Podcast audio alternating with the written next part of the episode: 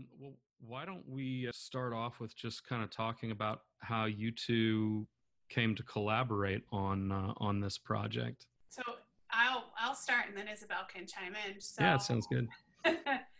I think Isabel approached me and was saying that she was thinking about writing a book about coaching.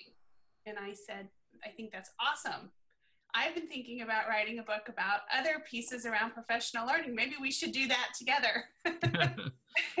and and that's a little bit of how we started, just kind of brainstorming how we might come together with common goals, like the things that we both wanted to put out in the world, how they aligned, and um, and what pieces we wanted to add. Yeah, I would I would just add tag onto that because I do I remember vividly the day right Marisa it was breakfast at a you know at a at a Hilton Garden Inn. We had luckily just um, both uh, both began working together for the same organization in a very similar role. So we had just recently started spending a lot of time together. And I knew that I loved the way Marisa thought and the way she learned and the way she expressed herself um, and I actually went down to that breakfast because I knew in the back of my head I'd always I just want to write this book. I got this book and I got to get it out of me, and I don't know how to get it out of me, and I want a buddy to help me. Yeah. so I went down to breakfast thinking maybe Marisa could just coach me through it, and then all of a sudden I was like, oh, let's do it together. Um, it's something that we both really want to write about, and we both have a lot of um, a lot of stories to tell yeah that's a that's that's a very coachy kind of experience really you know something you start off on and then it just blossoms right? So, right. so that sounds great. Especially sounds like it was very organic. scrambled eggs and hot coffee at the hilton garden inn right? A lot of good things can happen over a breakfast like that. Uh, well it sounds that sounds ideal. Um, so why don't we just start off with the uh, with the title of the book, sort of, since that's going to set the context for um, you know the content of, of what we're discussing. Um, I know you start off early in the text um, talking about the definition of professional learning versus professional development. Um, so why don't we start with that? How how do you define it, since it is a redefinition? Yeah, well, it's funny. I'll just start a little bit and then you can fix me up this time, Marisa. But um, the title was a really interesting piece. You know, the whole, for us as new authors, right? It's really intriguing to think about titles and book covers and all of those pieces that. Um, uh, that make up a book that are actually really, really, really important. Um, mm. And I think we'd had lots of different titles throughout um, before we actually landed on professional learning redefined. And we worked really hard at um, strong words and um, really sort of making a statement um, so that we could, you know, make an impact. People would say, "Oh my gosh, that they they have something to say in this book," and I. I think I think we have right, and so we kick it off with a bang with the difference, what, how we're redefining um, the whole concept of professional development. So well, yeah. it's even interesting that in our conversations about the title, um, our friends at uh, Corwin were saying, well, wait, don't you mean professional development? they're just so used to kind of that term. And I think what, yeah. what we really wanted to put forth here was that, you know, professional development oftentimes is something that happens to teachers.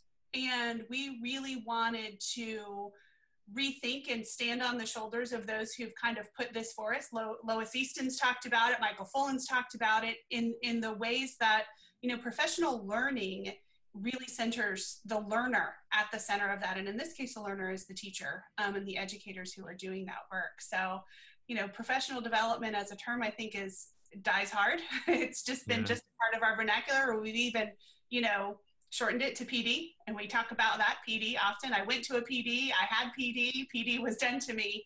Um, yeah. and really wanted to rethink um, how to really shift that language because language really defines how we see ourselves and and how we see the the things that we engage in along that line.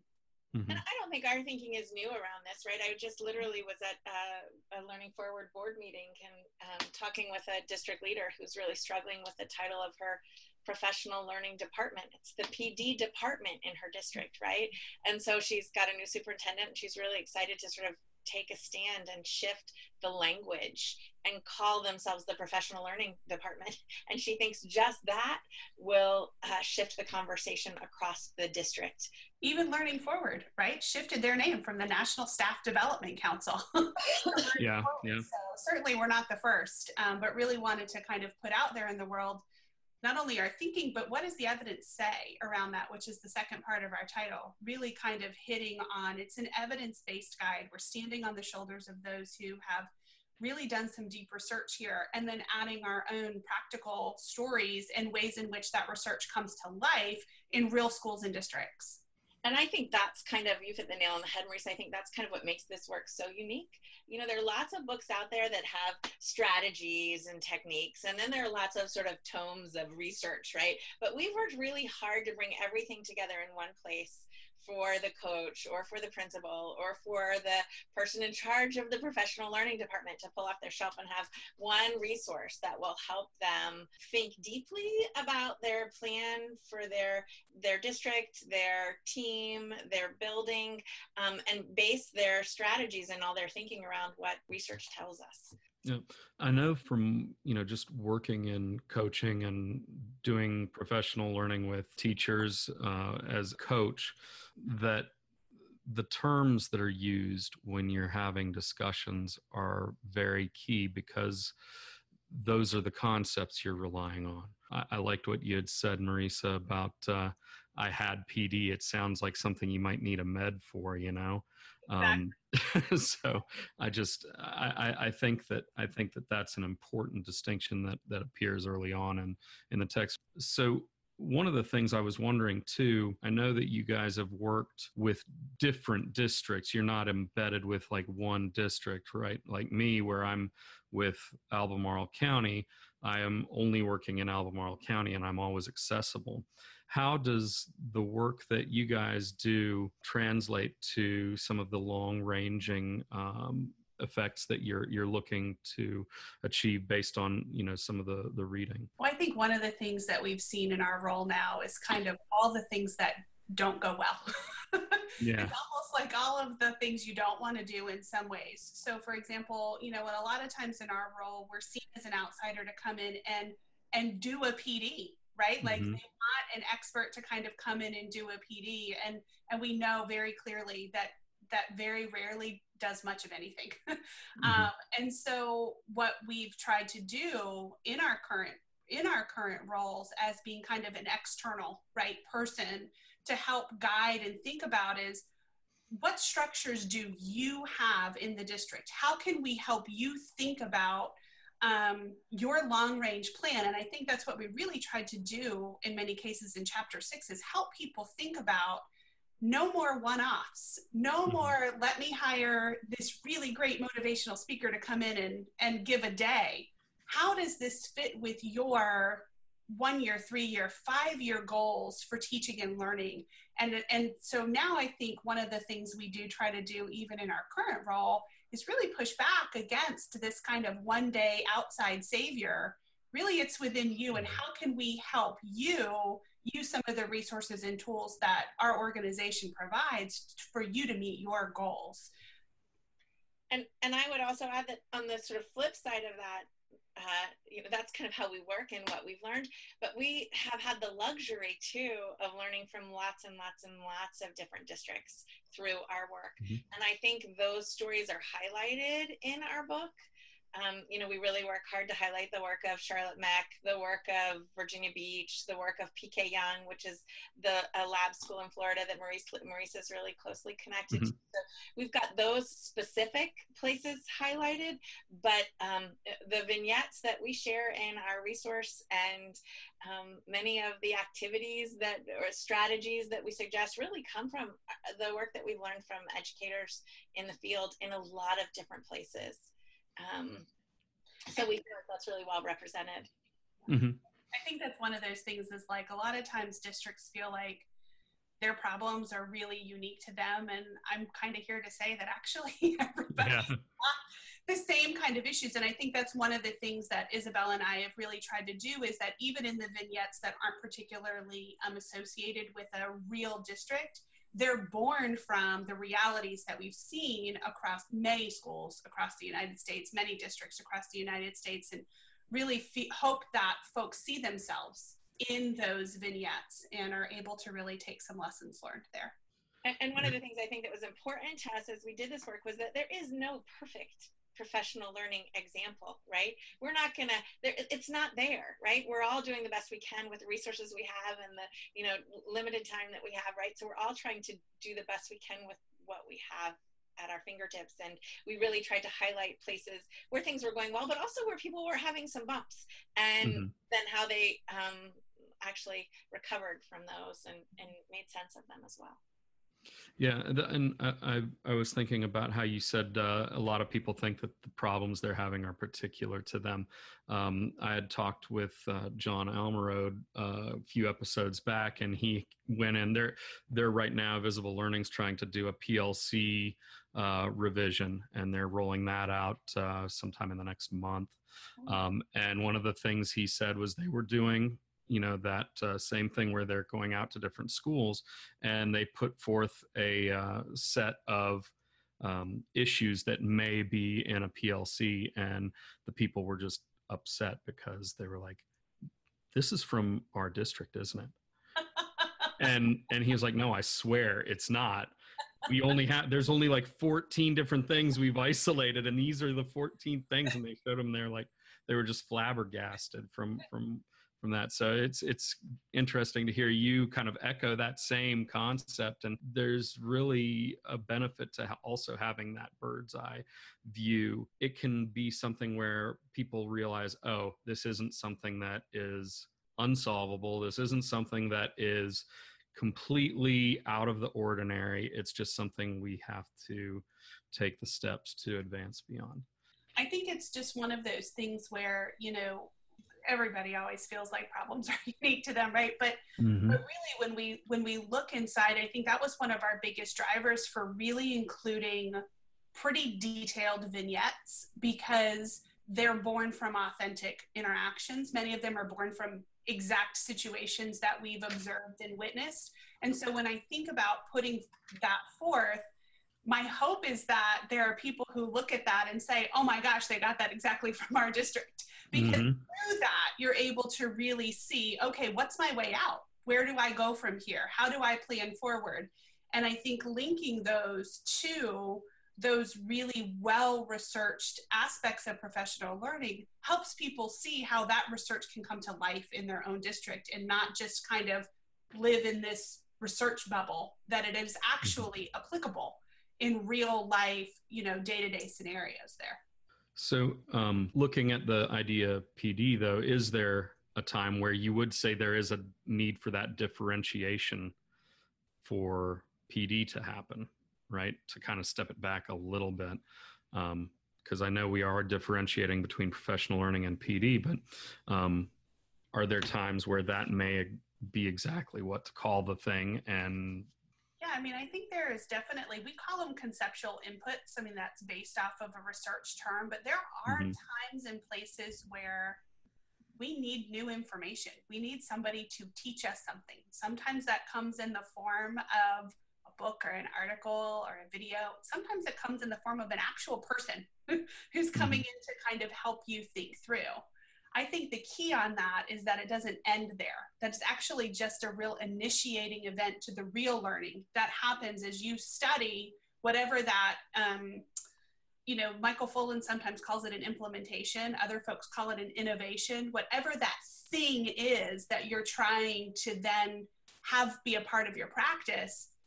That initiating event, whether it's a person, a book, or an article, whatever that might be, is just the beginning of your learning. And I think oftentimes that's where it's stopped, right? Mm-hmm. Like we've hired this person, they came in, they taught us something, and now everybody's magically expected to have it part of their daily practice. And uh, we all know, yeah, who's been a coach knows yep. that that very rarely happens. Um, and I think it's often because it's not seen as just the beginning. It's actually, you know, seen as as a thing rather than than a starting point. Right? Mm-hmm. Being sure, you know, just as a sort of a, an example of that, right? Being sure that there's follow up, that there's, you know, we have somebody come in to kick off school on August 14th and do some professional learning around culturally responsive teaching, right? So that can happen. But then how do we make sure that our instructional coaches stay connected to that, that our building level principals stay connected to that, that there's some revisiting throughout the year so that um, it's a, a constant thread that runs through the work that we do in all settings. You know, one of the things that I was reflecting on as you were talking about that sort of conceptual input is the, the role of the knowledgeable other in lesson study, right? So that having someone come in to give you some input around what, uh, you know, what a really sm- smart small group lesson should look like in literacy, right? This is this this is these are some of the important things you need to consider. And then as we continue our lesson study cycles throughout the year, that we're going to um, continue to implement some of those strategies that they taught us. Um, but but really, I, I think that's very accurate, Marisa. Staying connected to it and making it a repetitive cycle throughout the work that you do is important. I think culturally responsive teaching is just a great example of that because oftentimes, right, like we can think about just what you said, Isabel. We're going to hire this great speaker. He's going to come in. All the teachers are going to hear it. Awesome. And then it ends. Like, and then that's it. And the idea is, well, we brought in a culturally responsive person. Why didn't, you know, X happen? Why aren't you doing it? Why aren't you doing yeah. it? Right. But we haven't thought about then, so how are we connecting that to folks' content? What's the duration? So now going into mm-hmm. like all of those pieces that we know is what's critical to actually transfer into teacher practice, that's rarely attended to. And that's what we're really advocating for is know that these things happen, so plan for them. And then we can start to really see practice shift and student achievement, mm-hmm. hopefully follow that same path and it's it's it's duration and it's coherence right? Like so it's duration across time it's also making sure that it's happening in different places in your in your district not just in one isolated space.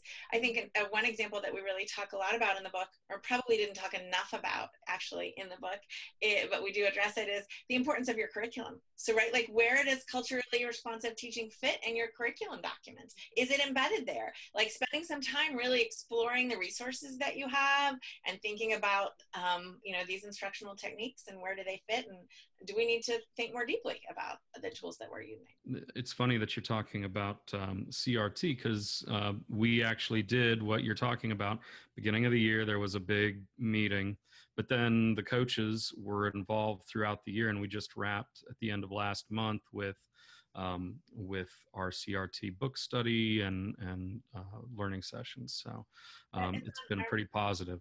It's on our mind also. Darren uh, Zaretta Hammond is on our board, and so oh, great. Some work with us as an organization also, and we're trying as you know through right, making sure that we are connecting our professional learning as an organization um, deeply and, embedding it in lots of ways throughout the work that we do. Yeah. One of the things we're looking at possibly doing to extend it is to see if you know because there's there's definitely a link linkage between equity and differentiation. And so we're trying to find a way to sort of migrate into that while also retaining um, the um, the concepts that we we worked on this year. So um, so yeah so it's been it's been a wild ride as far as just you know conceptually building through some and working through something like that. Um, so uh, i mean i think with that that topic too um, i think we're kind of getting into learning design a little bit. Um, and i think that would be maybe a, a, natural place to to sort of ease into here. Um, would you like to speak a little bit about learning design? I mean we're looking at adult learning versus you know what you do in a classroom even though that's where it eventually expresses itself to some degree. I think it's so interesting because, you know, this term learning design kind of comes from, for us, it comes from the idea that many checklists of powerful professional learning uh, characteristics often kind of presented in that checklist fashion mm-hmm. rather than really think about the interaction between those things. And so, one of the things we know really clearly from research is that content focused professional learning leads to better outcomes, right? Rather than general, you know, behavioral techniques or questioning strategies, that actually embedding them in content is what makes is what um, is what really makes a difference. That coupled with what we called active learning. So all of the things that we know any learner, whether adult, honestly, or student, is really situated in practical practice. So for us, that active learning piece was really around building on adult learning theory, the idea that adults need to see an immediate application to their work, right? For those things to make mm-hmm. sense. They needed to know and see how it works in their classrooms with their kids. So things like observations, lesson study, those pieces. And then a collective participation. So more than one person, like really minimizing this idea of the lone wolf or the hero kind of out there doing that, that together we're, mm-hmm. we're working on this when those two pieces interact, that's where we see the learning design coming together. And, and, interact meaning that it's been planned for in that way, that there is duration and there is coherence of the learning um, design over time. Isabel, I don't know what else you would add. no, I, I would just, I, I'd add essentially that, right, like that active, engaged learner who has the opportunity, and we call it collective participation. I also like to call it collaboration, right? The mm-hmm. opportunity really to gather with others and think deeply about what they're learning is so important, right? So giving, um, you, you know, making space for all of that to occur. I would also add that I don't know, oftentimes we like to make a real big distinction between adult learning and student learning. But all of the things that Marisa just talked about, I'd love to see happen in classrooms too with students, right? So some of the things that we talk about in our book, as well as when we um, uh, you know, offer keynotes or do do uh, provide learning opportunities around our text or around how, how might professional learning mirror the work that students actually do in their classrooms? I think that by thinking about those characteristics together under the umbrella of the term learning design, we kind of move away from the idea that it's like, well, I have content focus, check. I've done it more than once, therefore I have duration, check. It's that I actually am thinking about how these things mutually support each other and that that becomes my driver. Like I think about them all together rather than individually along the way. So, when we look at the idea of the subject area uh, and the content knowledge, can you clarify a little more about that aspect of it? Um, why is that so important? Because I know, you know, a lot of a lot of the stuff I've seen historically is not situated strictly within you know say me i'm you know i'm coming from an english background in high school right? And a lot of what i'm doing aside from having to read stuff you know is not is not really situated directly in that pedagogy. Yeah. So it's interesting because when you kind of unpack the research around content focused not only does it appear on almost every list that's put out of like effective professional development characteristics content focused is always on there. But mm-hmm. what's interesting is when um, linda darling hammond and her colleagues kind of unpacked what that was it was not only about situating it within the content, but that it was situating it around the pedagogical content knowledge, how kids actually learn that particular content.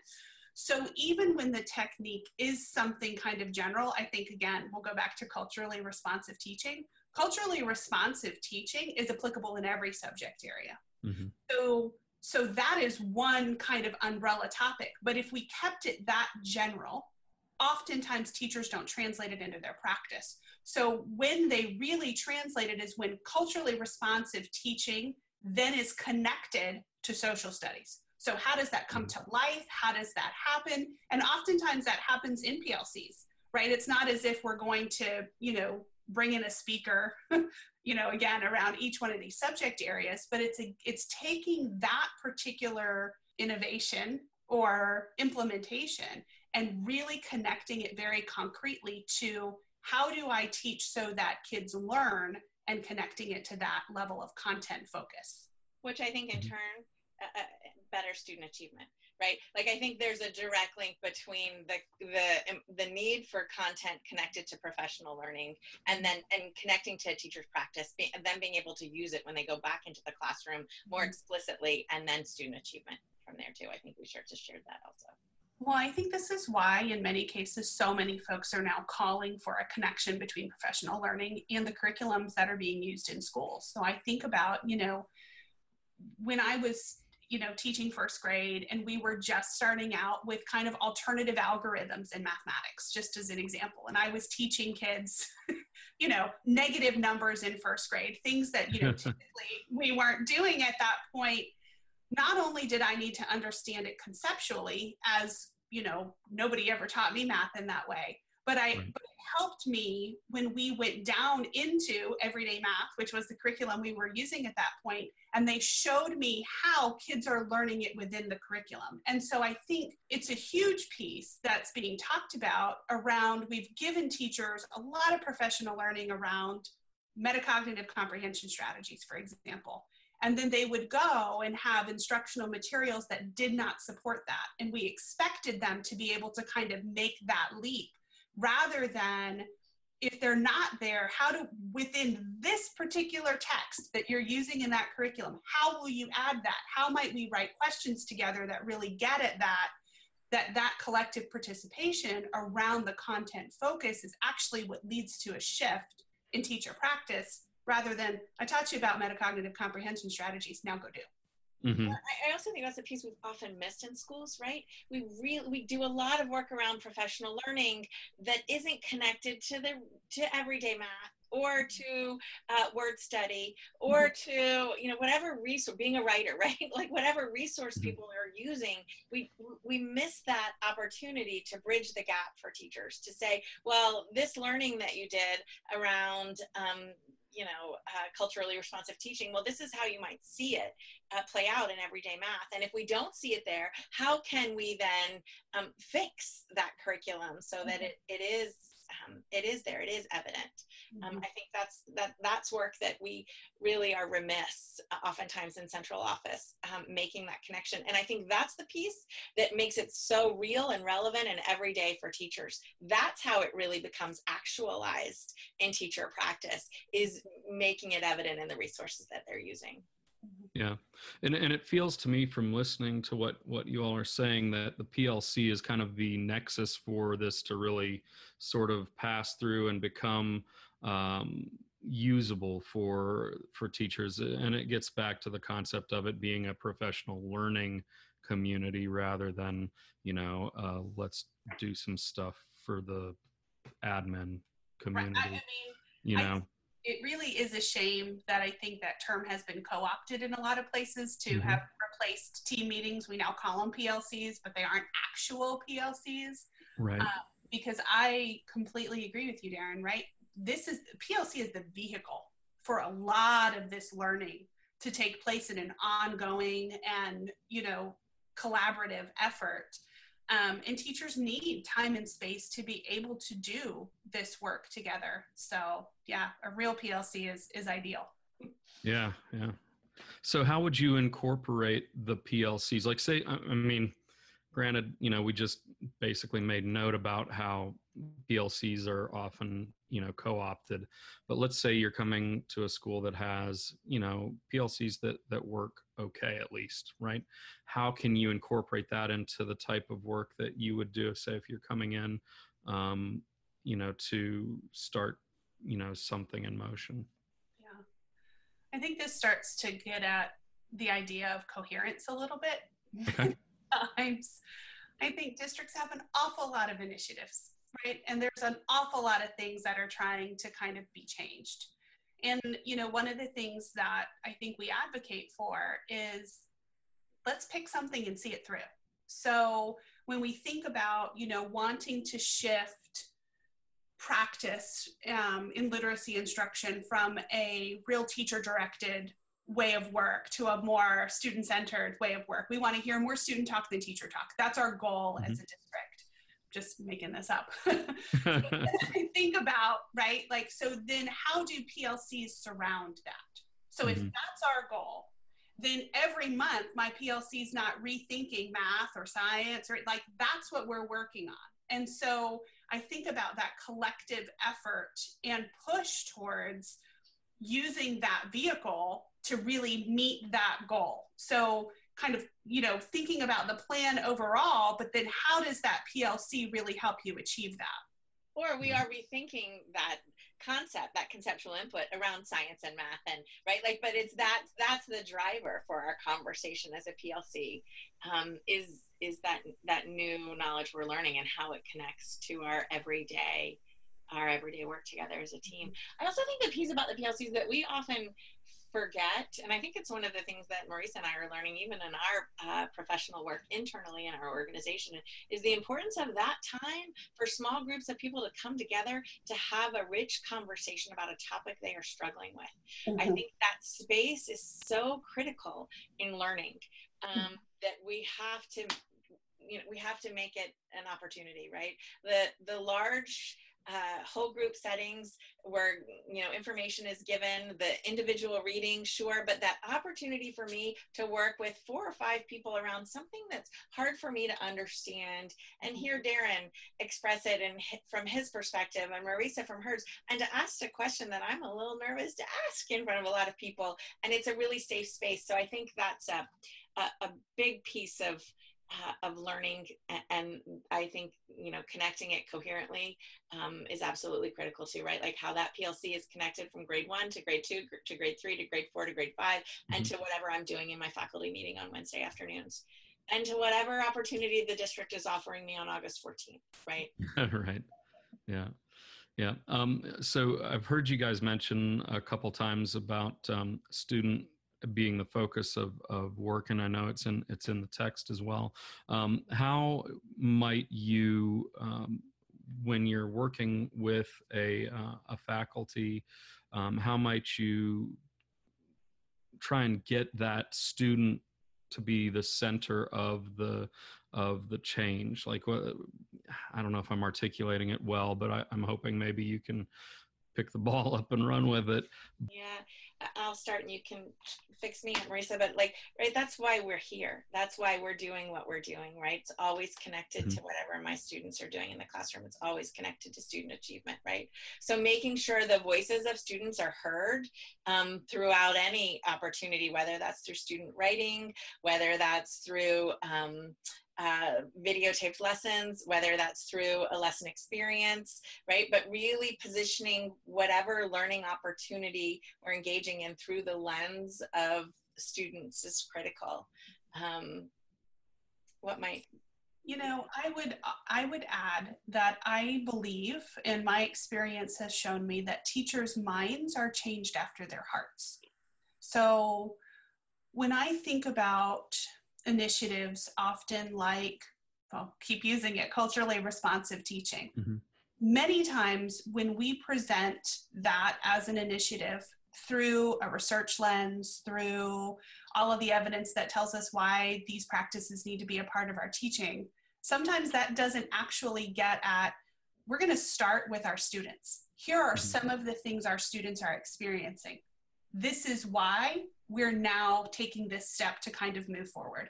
When we look at student data and we see that we, we, we clearly are missing the mark on some things here, friends. This is why we need to do next steps. I think, you know, when we hear student conversations, when we bring student work to the table, that becomes our why. And I think a lot of times we don't lead with that. We don't, we forget to lead with the why and we lead with all of the rationale or the what before we actually lead with the why. And to me, our students are the why. And I believe mm-hmm. that teachers really respond to that in a really strong way. When they see what their kids, our kids, are telling us that they need next, that impetus for shifting of practice or change um, becomes a little stronger than um, research tells us that. it's a little yeah. different. And, and, I think one of the things we advocate for a lot in our text is um, the opportunity for teachers to experience a lesson the way students experience it. So whether that's through watching it on video or whether it's through actually experiencing themselves um, that that that that's the way to really go oh that's what's you know until you break it down piece by piece by piece that this is what um, the read aloud's going to look like and this is the question you're going to ask and this is how they might respond or might not respond um, until you actually break things down like that for teachers around and until we break it down together. It's not breaking mm-hmm. down for teachers but until we actually break it down together and sort of try to experience it like a student might then that's really where the nugget of learning happens too.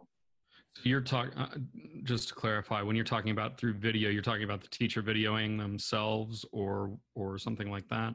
Absolutely. Or an example, okay. a videotaped lesson that's already you know okay online, right? That's an example because there are plenty of lessons out there that we can use in professional learning that are good examples and bad examples. And I think mm-hmm. we learn from all of that. Just watching and analyzing our practice is so critical. Okay. I think too, as we think about evaluating professional learning, you know, oftentimes our evaluation kind of stops at levels of satisfaction when really our evaluation comes from our kids in many ways, from their mm-hmm. work, from their discussion, from those things, that's that's where we see whether or not we're making an impact in our in our changes.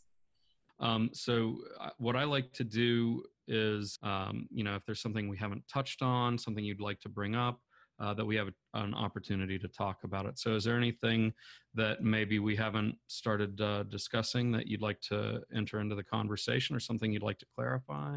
I think one of the only things that we haven't necessarily talked about is the idea of a lead learner and the person who's responsible for facilitating the professional learning. Yeah, yeah. Um, yeah, I just think, you know, that's one of the things that, um, whether it's a coach or an assistant principal or a lead teacher, that there are some characteristics that I think we would want to embody um, as someone who is leading their colleagues in learning. And um, I think one of the things we really try to, to get across is that you don't need to be an expert in the actual stuff because you are a learner as, beside those folks. And I think that that's sometimes um, when I think about district leaders that I know and coaches that I know that are planning professional learning, they oftentimes kind of arm themselves with being an expert rather than really designing the experience that's going to lead to the to the maximum amount of learning for the colleagues that are happening right? It goes back to mm-hmm. those who are doing the talking those who are doing the work are doing the learning. And um, so i think that's just another piece to consider. Yeah and i would add too and sort of a slightly different thing perspective i don't know that we've really addressed sort of all the resources that are here. I, I do feel like it's funny. I just um, you know. When you say here, you mean in the in the, the book, right? In the appendices. And, okay. Like a little like you know an elevator pitch, right? Because I think right. it's interesting for folks out there. You know, I left. Um, it is the Learning Forward Book of the Month Club, and this past month. So that's been great. And there are lots of folks using and, and just sort of as a way to use it right? Like how mm-hmm. why someone might be interested in buying it or using it. Um, there are a lot of uh, professional learning leaders and districts who are actually using it with their teams to help think more deeply about um, their yearly plan, to help think more deeply about the importance of setting norms with their team, to help think more deeply about how to make sure the instructional coaches are involved in the work, right? It's just a, a good resource uh, for teams to read and think about together. Um, in that way. And I think the one thing we tried really hard to include was not just a lot of the research that's out there, but a lot of really practical um, strategies and tools and questions to ask yourself if you're struggling with this concept that I think educators might find helpful to pull out, uh, pull off their shelf and use when they're planning. Yeah, and actually, Darren, I have a question for you.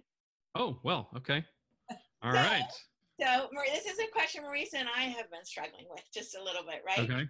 So it's we are so pleased with the work that we've created. We're excited to use it with teachers in the field. We're excited for others to use it, engage.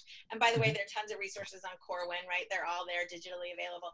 But like, what's after you've read it? Because you took some time, and I think you read mm-hmm. it thoroughly and deeply. What do you mm-hmm. feel like is the next step? What's missing? What do you want to know more about? When when you say the next step the next step for a reader or the next step for you guys? The next step for us.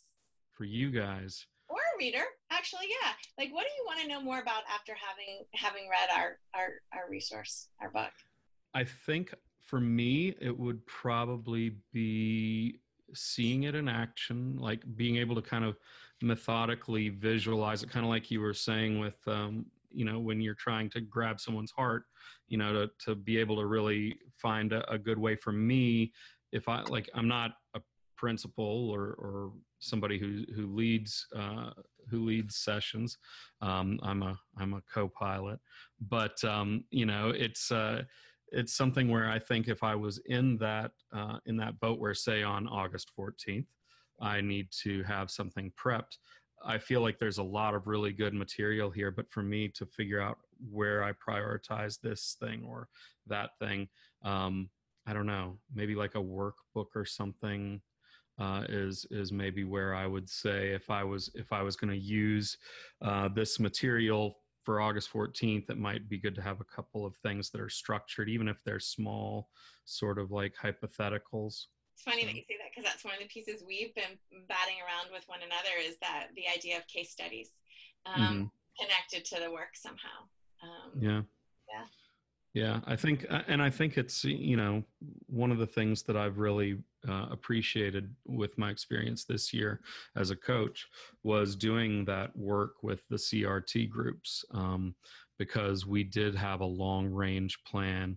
It was full staff, so it had admin uh, admin backing, right? Which I feel like you know there's there's two ways that things can really happen. One can be organic, where it just sort of builds momentum throughout a, a faculty.